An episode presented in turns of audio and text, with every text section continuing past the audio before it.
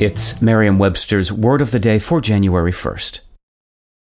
Angie's List is now Angie, and we've heard a lot of theories about why. I thought it was an eco-move. Fewer words, less paper. No, it was so you could say it faster. No, it's to be more iconic. Must be a tech thing. But those aren't quite right. It's because now you can compare upfront prices, book a service instantly, and even get your project handled from start to finish. Sounds easy. It is, and it makes us so much more than just a list. Get started at Angie.com. That's A-N-G-I, or download the app today.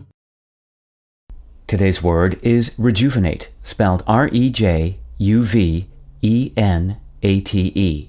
Rejuvenate is a verb that means to make young or youthful again, or to give new strength or energy to. Here's the word used in a sentence from the Sun Journal of Lewiston, Maine, by Tom Caron. This year's playoff run was an unexpected gift. Fenway Park was rejuvenated with a level of energy we haven't felt in years.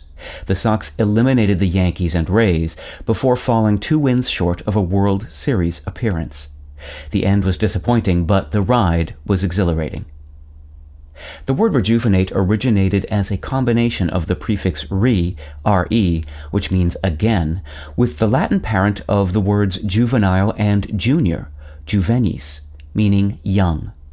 Rejuvenate literally means to make young again, and can imply a restoration of physical or mental strength, or a return to a more youthful, healthy condition.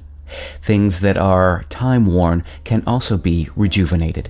With your Word of the Day, I'm Peter Sokolowski. Visit Merriam-Webster.com today for definitions, wordplay, and trending word lookups.